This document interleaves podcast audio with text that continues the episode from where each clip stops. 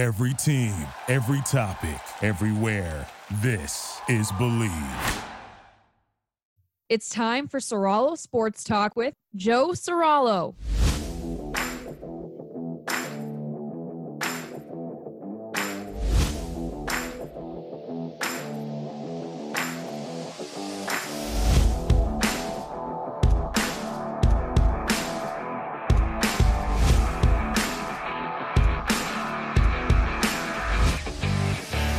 Right, it's time for Soralo Sports Talk with me, Joe Soralo. You're tuned into the Bleav Hour here on Sports Map Radio. That's Bleav B L E A V, your number one go to spot for the best sports content on the market. Make sure you check us out at Bleav.com.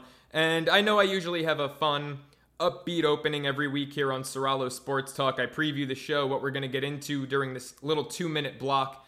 But I need to spend the next two minutes talking about something way more important. Normally, something I would save for my final word segment because a part of me feels dirty talking about sports, which are the ultimate escape. When a mass shooting in Uvalde, Texas, a couple of days ago left nearly 20 little children and three elementary school educators dead, massacred in cold blood.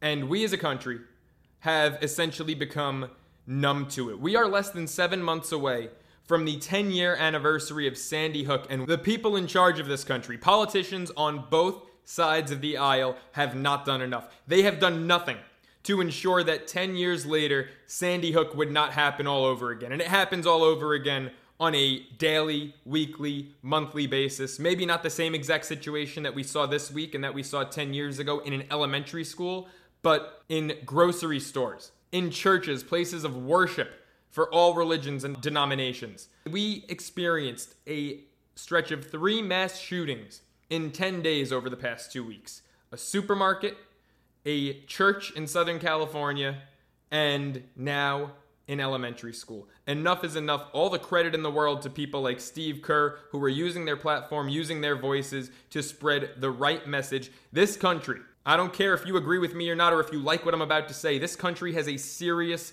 gun problem. And all we are asking for is stricter background searches and a ban on assault weapons. I come from a family of hunters. We're not here to take your hunting rifles. We're not here to take your shotguns. No one should have AR 15s. All right, no one needs military weapons. And we need better background checks. This country right now is absolutely disgraceful when little kids are dying in school, a place that they should feel safe, and we're absolutely numb to it. We'll be back with some sports. You're listening to Soralo Sports Talk with me, Joe Soralo, as part of the Bleav Hour on Sports Map Radio. All right, we're back here on Soralo Sports Talk with me, Joe Soralo, taking you through the hour on this Thursday evening right here on Sports Map Radio.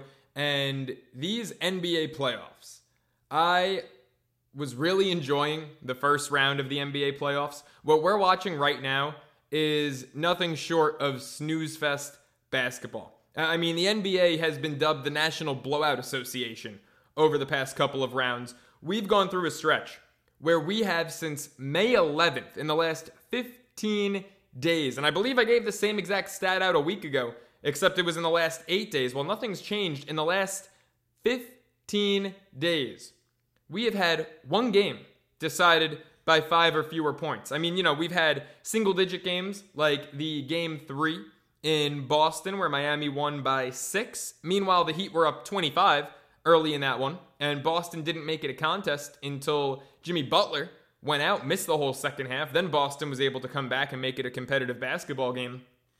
We have not seen good basketball. I, I mean, we are in the conference finals. And the Golden State Warriors Dallas Mavericks series is over, will probably be officially over in a couple of hours. Of course, Dallas had that game four win where, you know, if you didn't see that one coming, I mean, there were so many factors in that. First off, Luka was not going to get swept at home. The Mavericks have played phenomenal basketball at home all postseason.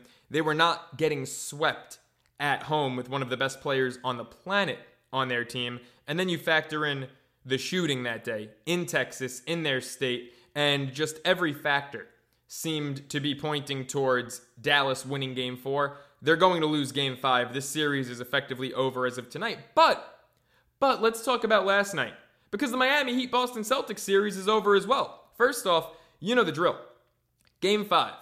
If you win game five in the NBA in a series that is tied at two wins apiece, you have an 83% chance at winning the series. Now, ironically, the Boston Celtics, who won game five last night to go up 3 2 on the Miami Heat, they lost a pivotal game five against Milwaukee at home and went down 3 2, went to Milwaukee game six, came back home to the TD Garden and won it in game seven. They defied the odds. Miami's not doing the same. Why? Because the Miami Heat are not healthy and they have no offense. This is not the Miami Heat that earned the one seed in an Eastern Conference with Giannis and the Milwaukee Bucks, Embiid and the Philadelphia 76ers, Tatum and the Boston Celtics, Durant and the Brooklyn Nets. This is not the same Miami Heat team that left it all out there for 82 games this season, which not a lot of teams do in the NBA throughout the course of a regular season. The Miami Heat had a phenomenal season, and this series, especially games four and five, have been an absolute embarrassment. This has not been good basketball. This has been the polar opposite. Uh, I mean, that game five last night was one of the worst basketball games I have ever seen. Period. Point blank. Both teams. Both teams. The Boston Celtics did not play a phenomenal game. The Boston Celtics played a phenomenal third quarter. You know, the Miami Heat could not have shot the ball any worse. They have shot under 35% from the floor in consecutive games for the first time in franchise history. And they picked the conference finals to do it. I mean, this is not the Celtics playing lockdown incredible defense. I know they've got the defensive player of the year, Marcus Smart. He did not have an exceptional game five. This is the Miami Heat not being able to put the ball in that red circular iron thingy. That's as simple as it can be. I mean, Jimmy Butler, I talk about the Miami Heat not being healthy, right? Tyler Herro's missed the past couple of games. That is a colossal loss for this team. I know he comes off the bench, but this is a sixth man who is the second leading scorer on this team. Jimmy Butler, I mentioned a couple minutes ago, leaving game three early. He has not been the same since game three. Jimmy Butler is injured. Jimmy Butler, if this was the regular season, mark my words, would not be playing basketball right now. Because if you look at games one and two of this series, where he averaged 35 points per game, game one, I came on the air the next day last week, praised Jimmy Butler for the entirety of a 10 minute segment. All hail Jimmy. 41 points in that game. What he did, all aspects of the game, both sides. Best two way guy we've seen since Michael in the postseason. Jimmy, since then, has been a shell of himself. Had a good game, too. Averaged 35, over the course of the first two games. Shot 62% from the floor, over 60 in each of the first two games, and got to the free throw line 26 times. How many times has he been to the free throw line? Games 3, 4, and 5. Three games since then. Six combined. What does that tell you? Jimmy Butler is not healthy. He's not playing with the ferocity Jimmy Butler usually plays with. He's not attacking the rim the way Jimmy Butler usually attacks opposing defenses. He's gotten to the free throw line six times in the last three games. He's shooting 25% from the floor over those three games, averaging just nine points per contest. Jimmy Butler is not healthy. And without Jimmy Butler, this is a Miami Heat team that I didn't think was going to get past the 76ers because of their lack of star power. Well, they just lost their only star. I don't care if he's out there or not. Jimmy Butler is gone for the series. He's not himself and the Miami Heat have no shot without him. Kyle Lowry, future Hall of Famer, point guard. Uh, I mean, you think he's ready to be playing basketball? Look at what he's done since returning. He's played three games this series. He's 5 of 23 from the floor. Him and Max Strus, the Heat backcourt last night, was 0 for 15 from the floor. 0 for 15. The Heat starting backcourt did not provide a field goal. Strus had a couple of free throws, but Lowry didn't have a point. You know what the over under was last night, game five, on Kyle Lowry's points and assists total? 15 and a half. You know what he finished with? He shot 0 for 6 from the floor, 0 points, 0 assists. His points assist total was 15 and a half. He finished with a combined goose egg.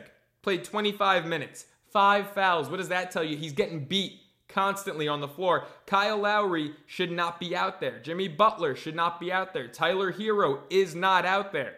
The Miami Heat are a shell of themselves right now. And it's a shame because this is a team that, as I highlighted, played a more full, complete basketball season than we see from almost any other team in the league. Other teams have load management, other teams take defensive possessions off. The Heat really don't do much of that. The Heat can't afford to do much of that. And so they grinded a full NBA season to get the one seed. And now, three of their best four players, the only guy who's not banged up is Bam Adebayo. Three of their best four players are either not playing or they are playing, but they're shells of themselves. Boston did not play a good game five. I mentioned that the Celtics woke up in the third quarter. That first half was absolutely embarrassing. They had 37 points in the first half. By the way, it was the lowest combined first half of a conference finals game since 2014 when the Pacers and Heat had some defensive battles on those LeBron, D Wade, Chris Bosh teams.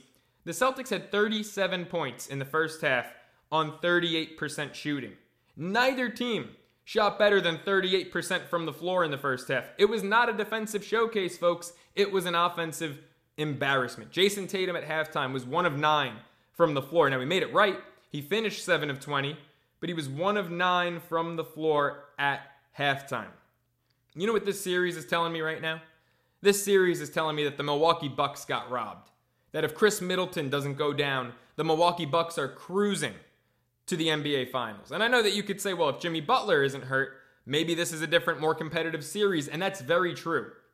But the Milwaukee Bucks were far and above the best team in the Eastern Conference this season.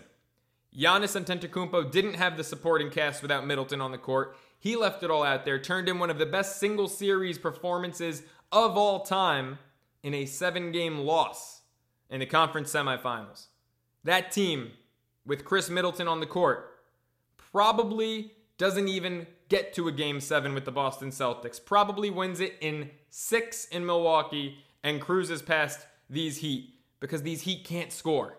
And these Celtics aren't doing a much better job. I mean, Marcus Smart did not have a good game, and he's another guy who's banged up. These guys are dropping left and right like flies, and it is all setting up for the Golden State Warriors to cruise to the fourth title in the Steve Kerr, Steph Curry, Klay Thompson, Draymond Green era.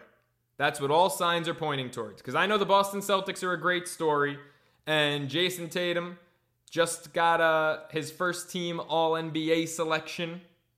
The Golden State Warriors are head and shoulders above each of the other three teams still standing right now. They're going to end Dallas tonight. They're going to win the NBA championship this year. When we come back, we'll look at those All NBA teams. We'll see who got robbed, if the decisions were right or wrong, all that and more with me, Joe Serralo, on this episode of Serralo Sports Talk. Stay locked in. You're tuned in to Sports Map Radio. Back here on Serralo Sports Talk with me, Joe Serralo. You're locked into the Bleav Hour on Sports Map Radio on this Thursday evening, May 26th. And before we go any further, it is my obligation every week to remind you all that we only get an hour together right here on these airwaves. So for takes of mine that you don't see or you don't get to hear every week on this show in this finite amount of time that we spend together, for daily picks, daily best bets that, by the way, I am on an unreal streak. Just fresh off 13 bets in a row. I've hit 16 of my last 18. I know you want to get on that.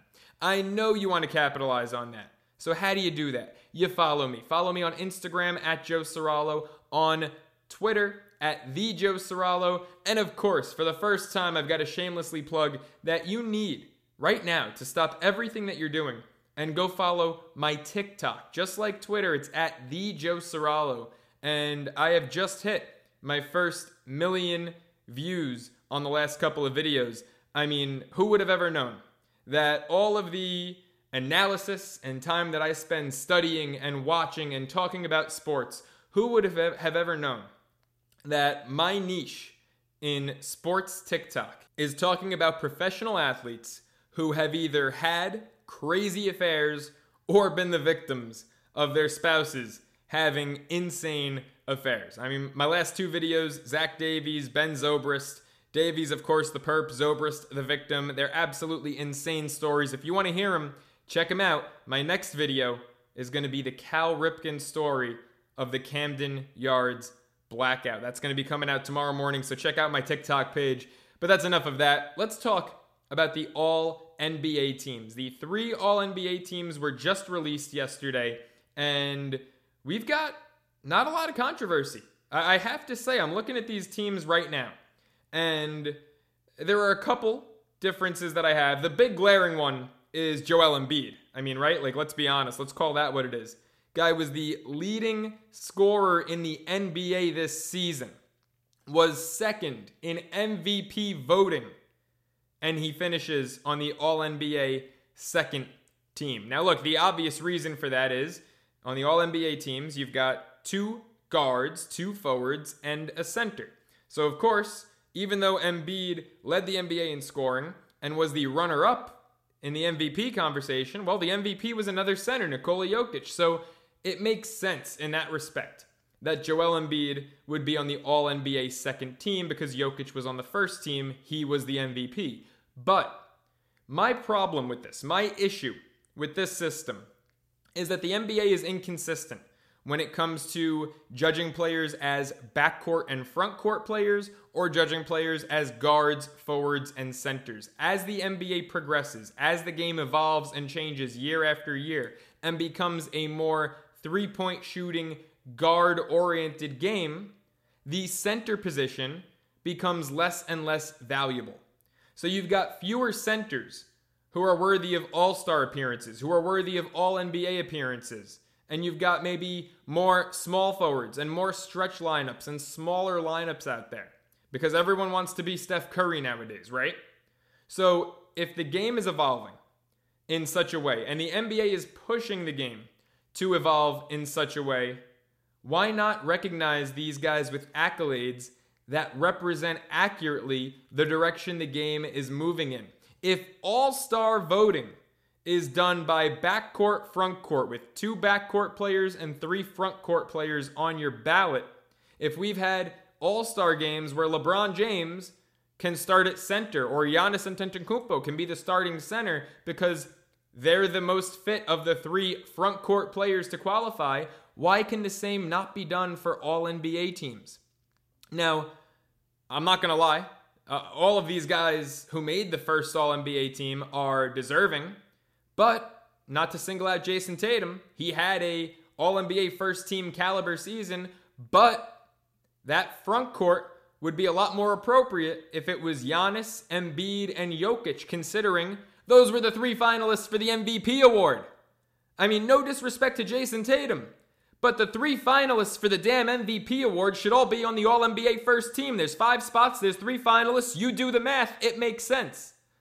And again, if the NBA is going to push the game to evolve in a different way, if the NBA is going to encourage, if kids are going to grow up, everyone wants to be shooting threes, no matter if you're six foot or seven foot, then have the all NBA teams reflect where the game is at in 2022. I personally prefer old school basketball. I played the center position when I was younger. I love centers who can't shoot a three, who bang bodies, who block shots, who play defense. That's that's the style of basketball I miss and I enjoy, but I'll acknowledge, because I have to acknowledge this, I am in the minority there. And if the All Star team can be comprised of backcourt and frontcourt players, why can the All NBA team not be done the same way? Joel Embiid, in no way, no shape, no form on this planet, should have been on the All NBA second team this year when he led the league in scoring and was the runner up for the most valuable player award. But outside of that, the team's great, right?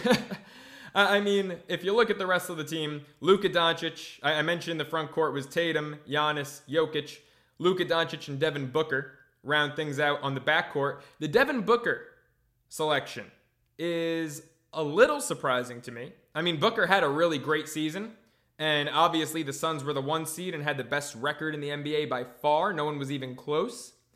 But I mean, if you look at Devin Booker's numbers compared to the next leading scoring shooting guard in the league, Donovan Mitchell, well, I mean, you can argue that Mitchell, who didn't make any of the three All NBA teams, you can argue Mitchell, statistically, had an identical season to Booker. I mean, Booker averaged one more point per game than Mitchell and actually had a lower PER, which is, you know, now one of the most relied upon metrics. It's a flawed one, don't get me wrong. It's a flawed metric, but it is one of the most relied upon metrics in basketball to, de- to determine a player's value nowadays. And Booker actually had a lower one, slightly, but lower nonetheless, than Donovan Mitchell, who didn't make any of the three All NBA teams. I mean, their seasons down to the games played, where they were both in the mid 60s. I believe Booker played one more game than Mitchell this year. Their seasons were eerily similar, yet Booker was All NBA first team. Mitchell didn't crack one of the three teams. So that's a little odd to me. On the first team front, Embiid obviously deserving. Tatum and Booker, you can argue for other people. I mean, the second team, Steph Curry, John Morant, Kevin Durant, who Durant I was going to have a problem with. I didn't think he qualified for scoring this year, but I just checked it. He qualified. You need 55 games. He played 55 games, averaged almost 30 points per game. So no problem there. Curry, Morant, KD, DeMar, Embiid, of course. DeMar DeRozan. Here's a guy, DeMar DeRozan, who you can argue may have been worthy of a first team selection. If you want to compare DeMar DeRozan, who made this team as a forward, as a small forward, I know in the past he's been listed as a shooting guard, as a small forward, made the team as a forward, you can argue he had a better season than Jason Tatum. Again, the numbers like Booker and Mitchell are eerily similar, but he averaged one more point per game and he was a much more efficient shooter. Now, Tatum had a good year, 45% from the floor, but DeMar DeRozan turned in one of the best shooting seasons of his career. That's why back in November, December, people were saying early in the year, whoa, is DeMar DeRozan an MVP dark horse? He shot over 50% from the floor this year. Played what I thought was better defense than we've seen out of him this regular season than most years in his career because the Chicago Bulls past Lonzo Ball were a team that didn't know how to play defense, and I thought DeMar really stepped up and altered his game to best serve his team. I mean, look, I have no problem with DeMar DeRozan being on the All NBA second team and Jason Tatum being on the first team, but the argument is there that DeMar DeRozan may have had a first team caliber season. Let's round things out with the third team. Trae Young, phenomenal. Chris Paul, 11 assists per game, led the league. LeBron James, Karl-Anthony Towns at the center position. And how about this? Pascal Siakam at the forward position alongside LeBron. Siakam quietly, thanks to a tremendous second half, had a great year. Well deserved. The Raptors were well out of the playoff picture early in the season. Siakam, VanVleet, they led their team back in there. Like I said, it's hard to find complaints here. Here's one. Going back to the second team. And people might want to crucify me for this one. But Steph Curry, you can argue that Steph Curry not only may have not been deserving of that second team selection, but maybe wasn't even deserving of an all NBA selection at all. First off, there is no comparison. Trae Young had a better season than Steph Curry. So, right there, that should be a flip flop, right? That second team should be Trae Young, John Morant in the backcourt, third team, Curry, Chris Paul, which is probably the best all NBA third team backcourt of all time. But Trae Young, 28 and 9, better season than Steph Curry. But here's where it gets interesting because I mentioned Donovan Mitchell before, and Mitchell had almost identical numbers to Devin Booker, who was on the first team. You can argue they both had better numbers than Steph Curry this season. You can argue Donovan Mitchell might have deserved a spot on the All NBA third team, let alone second team, over Steph Curry. But here's the guy I want to leave you thinking about as we wrap this segment up DeJounte Murray. I know that the San Antonio Spurs did nothing this season. I know they got bounced in that play in tournament. DeJounte Murray quietly had one of the best seasons in the NBA. He averaged 21 points per game. I know Curry averaged 25. Hold on. Murray averaged eight boards as a point guard and nine assists per game. Eight boards, nine assists. The man almost averaged a triple double, and nobody talks about him because the San Antonio Spurs are the once beloved, now forgotten team in the NBA that hasn't won in the better part of a half decade. DeJounte Murray, one of the brightest young stars in the game. There is a lot of John Morant to DeJounte Murray's game, and you all know how I feel about John Morant, how I absolutely love him. Yet no one talks about DeJounte Murray. He also, by the way, had a better PER, speaking of that metric, than Steph Curry. His was 22, Curry's was 21. DeJounte Murray deserved a spot on one of these All NBA teams. When we come back, I'm going to switch it up. We're talking a little baseball here. That's right, it's long overdue. Stick with me, Joe Serralo. You're locked into Serralo Sports Talk on Sports Map Radio. Back here on Soralo Sports Talk, it's me, Joe Soralo, and you're tuned into the Bleav Hour here on Sports Map Radio on this Thursday evening as we lead you into Game 5 of the Mavericks Warriors series. Of course, as I already mentioned, it will be the final game of the series. And as I already mentioned, if you haven't already, make sure you go catch me on socials at Joe Soralo on Instagram, at the Joe Soralo on Twitter, and apparently my new thing, TikTok as well. Guys, I promised that we were going to dive into baseball because we are sitting here nearly a third of the way through the MLB season, and it's time to start talking about how we're going to be spending our summer. Right? The NBA playoffs, we're almost at the finals. It's almost over. Same goes for hockey in the Stanley Cup playoffs. Football, I mean, you've got workouts, you've got OTAs. Let's face it, football, really, there isn't much to talk about until August.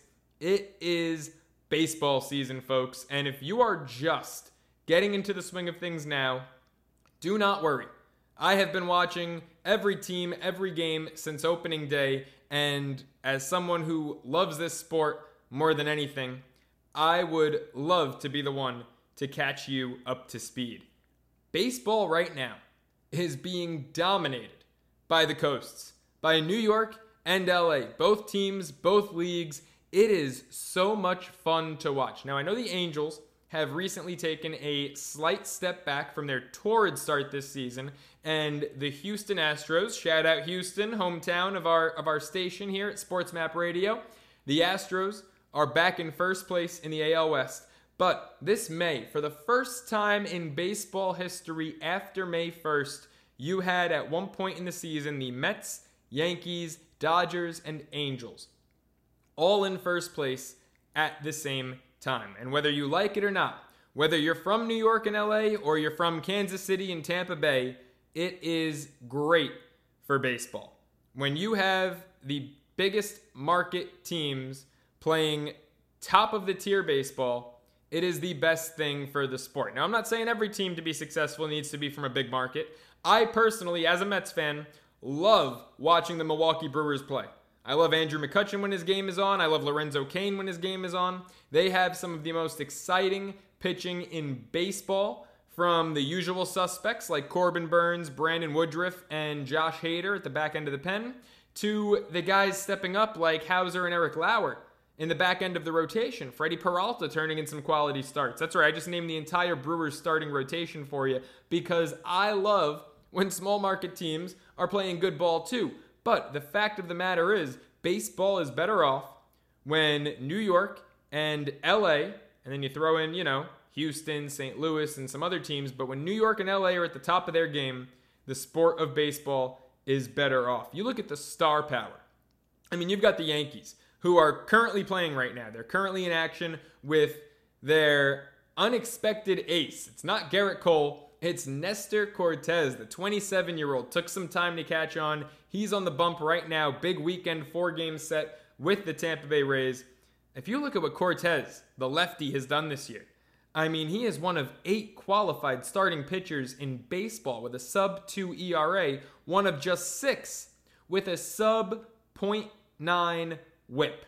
Nestor Cortes is the best pitcher currently active in New York. Jacob DeGrom and Max Scherzer for the Mets, two multiple time Cy Young Award winners, both on the shelf, both injured. Gerrit Cole, uh, I mean, you know, he's turned in some really dominant starts, but look at his last outing eight innings, five earned against Baltimore, one of the most bizarre lines you'll ever see. Actually, it was the first time in MLB history a starting pitcher ever turned in a line of eight innings, five earned, no walks, seven hits, 11 strikeouts. One of the wildest, most unusual lines you will ever see from a starting pitcher. Only person in the 150 year history of baseball to ever do that. But past the pitching, we all know the Yankees' bats. And say what you want about the ballpark. I think it's a little league field. I agree with Chris Woodward 100%. Maybe the only thing Chris and I agree on. Say what you want about that ballpark. Aaron Judge is having a phenomenal season. In fact, all of 17 home runs that Aaron Judge have hit, which no one else in baseball is even close to. Mike Trout and a bunch of other guys are tied at 12, five home runs behind him. Aaron Judge, of all 17 home runs he's hit, they have all been home runs in at least half of MLB ballparks. He doesn't have any of those Yankee Stadium cheapos. Giancarlo Stanton's got a few. Gleyber Torres definitely has a few. Aaron Judge does not have any Yankee Stadium cheap 314 foot pokes over the right field fence. He is having an MVP caliber season, and he's doing it in his contract year. You know, just a couple months ago, where have all the critics gone? People were crushing Aaron Judge for being stubborn and not signing a team friendly long term extension to stay with the Yankees. He bet on himself. It's a walk year, and he is on pace for 59 home runs, neck and neck with the likes of Mike Trout and Jose Ramirez for the AL MVP. I know it's too early to be talking about that, but right now, you ask anyone, Aaron Judge's name is right there in the discussion, and he is going to be rewarded, whether it's the Yankees or not, and I have a feeling it will be. He is going to be rewarded with a handsome nine figure deal after the season. But I mentioned Mike Trout, right? How about what the Angels have done? And I know that they're in second place. I know that they've faded a little, but also at the same time, while they've faded a little bit, it's more so been the Houston Astros just bullying their opponents over the better part of May. I mean, the Houston Astros, best team in baseball in the month of May. So give them some credit where it's due. But it is Shohei Ohtani night for the Angels as they host the Toronto Blue Jays, who have probably underperformed more than any other team in baseball. If you remember my first show I did on Sports Map Radio right here back in March, about two months ago, I gave my preseason World Series call, and it was the Mets and the Blue Jays. Blue Jays got off to a great start. They've come back down to earth in a tremendous way. Shohei Ohtani on the bump tonight for the Angels and the reigning AL MVP. Right last year, what Shohei Ohtani did, he had his best year in the MLB as a pitcher also crushed over 40 home runs. I mean, the guy steals bases, hits moonshots. There's not a thing. He, he's, he's a six tool player. It's Shohei Ohtani is a unicorn.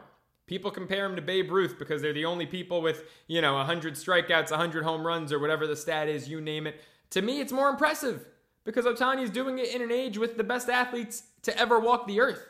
Uh, I mean, not taken away from Babe Ruth, of course. You know, 714 home runs in that era is nothing to scoff at, but look at what Ohtani is doing on a nightly basis on both sides of the ball when the athletes, I'm sorry, Babe Ruth was an exception. Back then, the rest of the MLB was not that good. You had mailmen playing pro baseball. You know, you had Ruth, you had Gehrig, and then you had a bunch of mailmen and bartenders.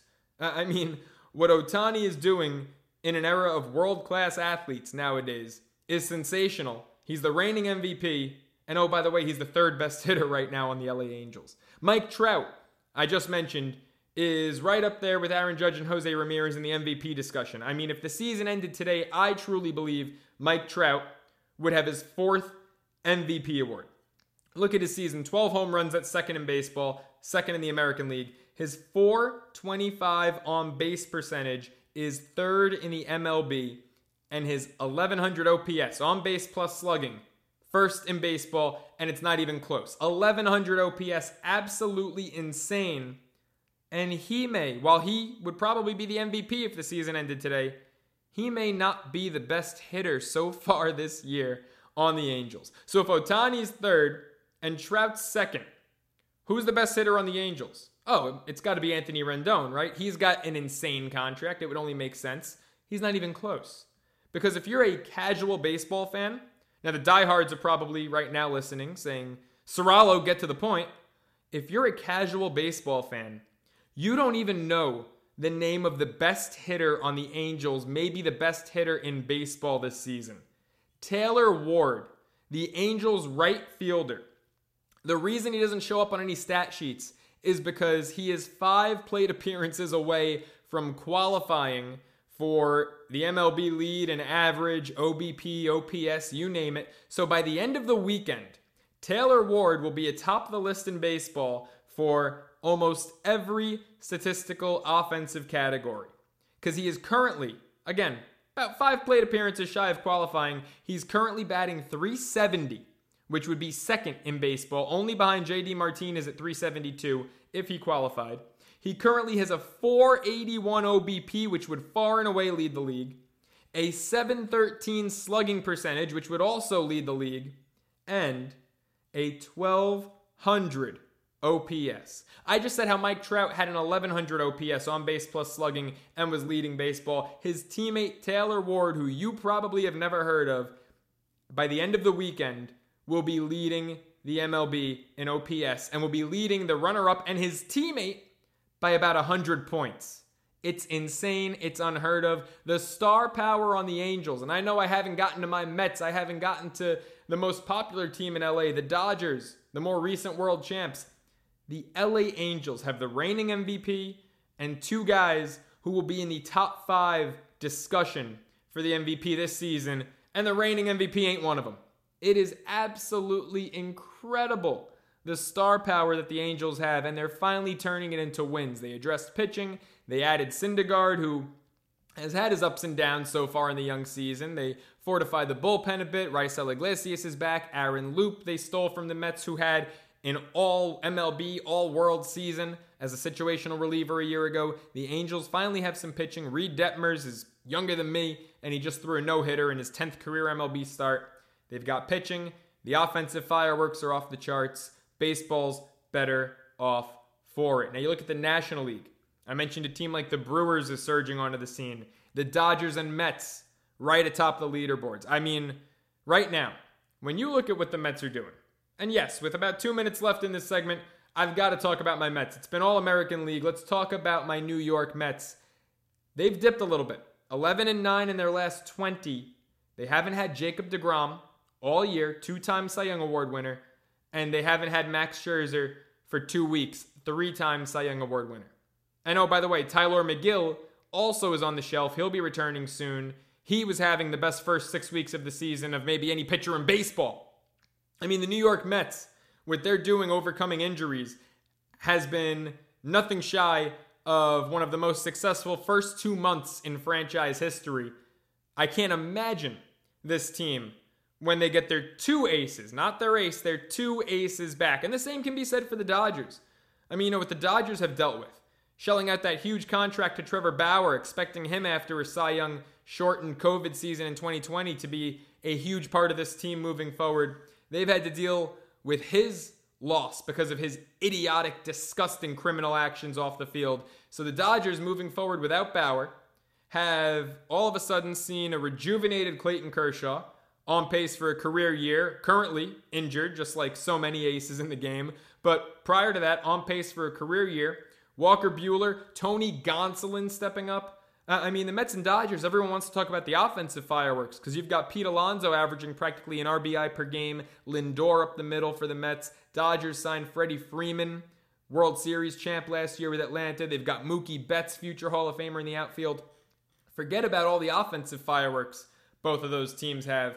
The reason I'm talking about them, the reason it's going to be those two teams in the NLCS is because they've got pitching for days. And at the end of the day, if you want to win in the playoffs in baseball, you need to have pitching for days. When we come back, my final word on this episode of Soralo Sports Talk. I might switch things up. I might give you guys a best bet. Haven't done that in about three weeks. So stick with me, Joe Soralo. You're locked into the Bleav Hour as we get ready to wrap up this Thursday evening on Sports Map Radio. All right, it's time for my final word on this Thursday, May 26th edition of Soralo Sports Talk. With me, of course, Joe Soralo here. And as I alluded to at the end of last segment, you know, usually my final word, I, I talk about something I'm passionate about or something that's a little on the heavy side, like I did last week with the Buffalo shooting, but that needed to be addressed right out of the gate this week, what happened this week in Uvalde. So let's end on a lighter note. Let me give you my best bet, a lock of the night to leave this show with. It's a West Coast baseball game, so it hasn't started yet. You still have almost an hour and a half to get this bet in. So join me in taking the Angels minus 150 against the Toronto Blue Jays tonight. Here is the deal Shohei Ohtani in his last five starts, he's 3 0 with a 1.5 ERA, a .87 whip, and he's averaging 8 strikeouts per start at home.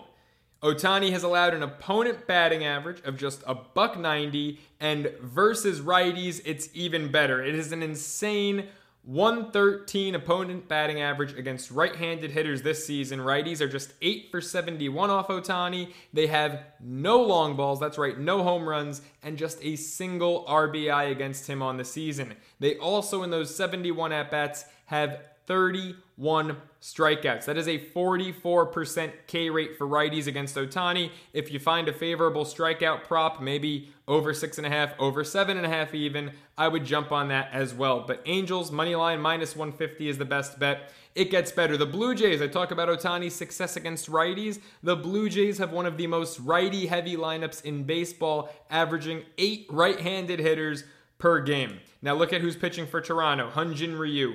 Four starts this season, an ERA of six. He gets less than three strikeouts per start. He's made it out of the fifth inning just once, and he's allowed five or more earned runs twice. Now, he's a lefty. Mike Trout and Taylor Ward, the man who maybe you haven't heard of until last segment, they're a combined 26 for 59 against left handed pitching this season. That is a 441 average, and their OPS, which I mentioned, Ward leads the league with a 1200, Trout second with an 1100. Their OPS against lefties is a combined 1300. And to top it all off, the Blue Jays 23 and 20 on the season, just 9 and 12 in the month of May. Love the Angels here, minus 150, still not bad value. And just like that, this episode of Serralo Sports Talk with me, Joe Serralo, is up. It's over. It's out of here. That does it for this Bleav Hour on Sports Map Radio. I'll see you next week. Thank you for listening to Bleav. You can show support to your host by subscribing to the show and giving us a five star rating on your preferred platform. Check us out at Bleav.com and search for B L E A V on YouTube.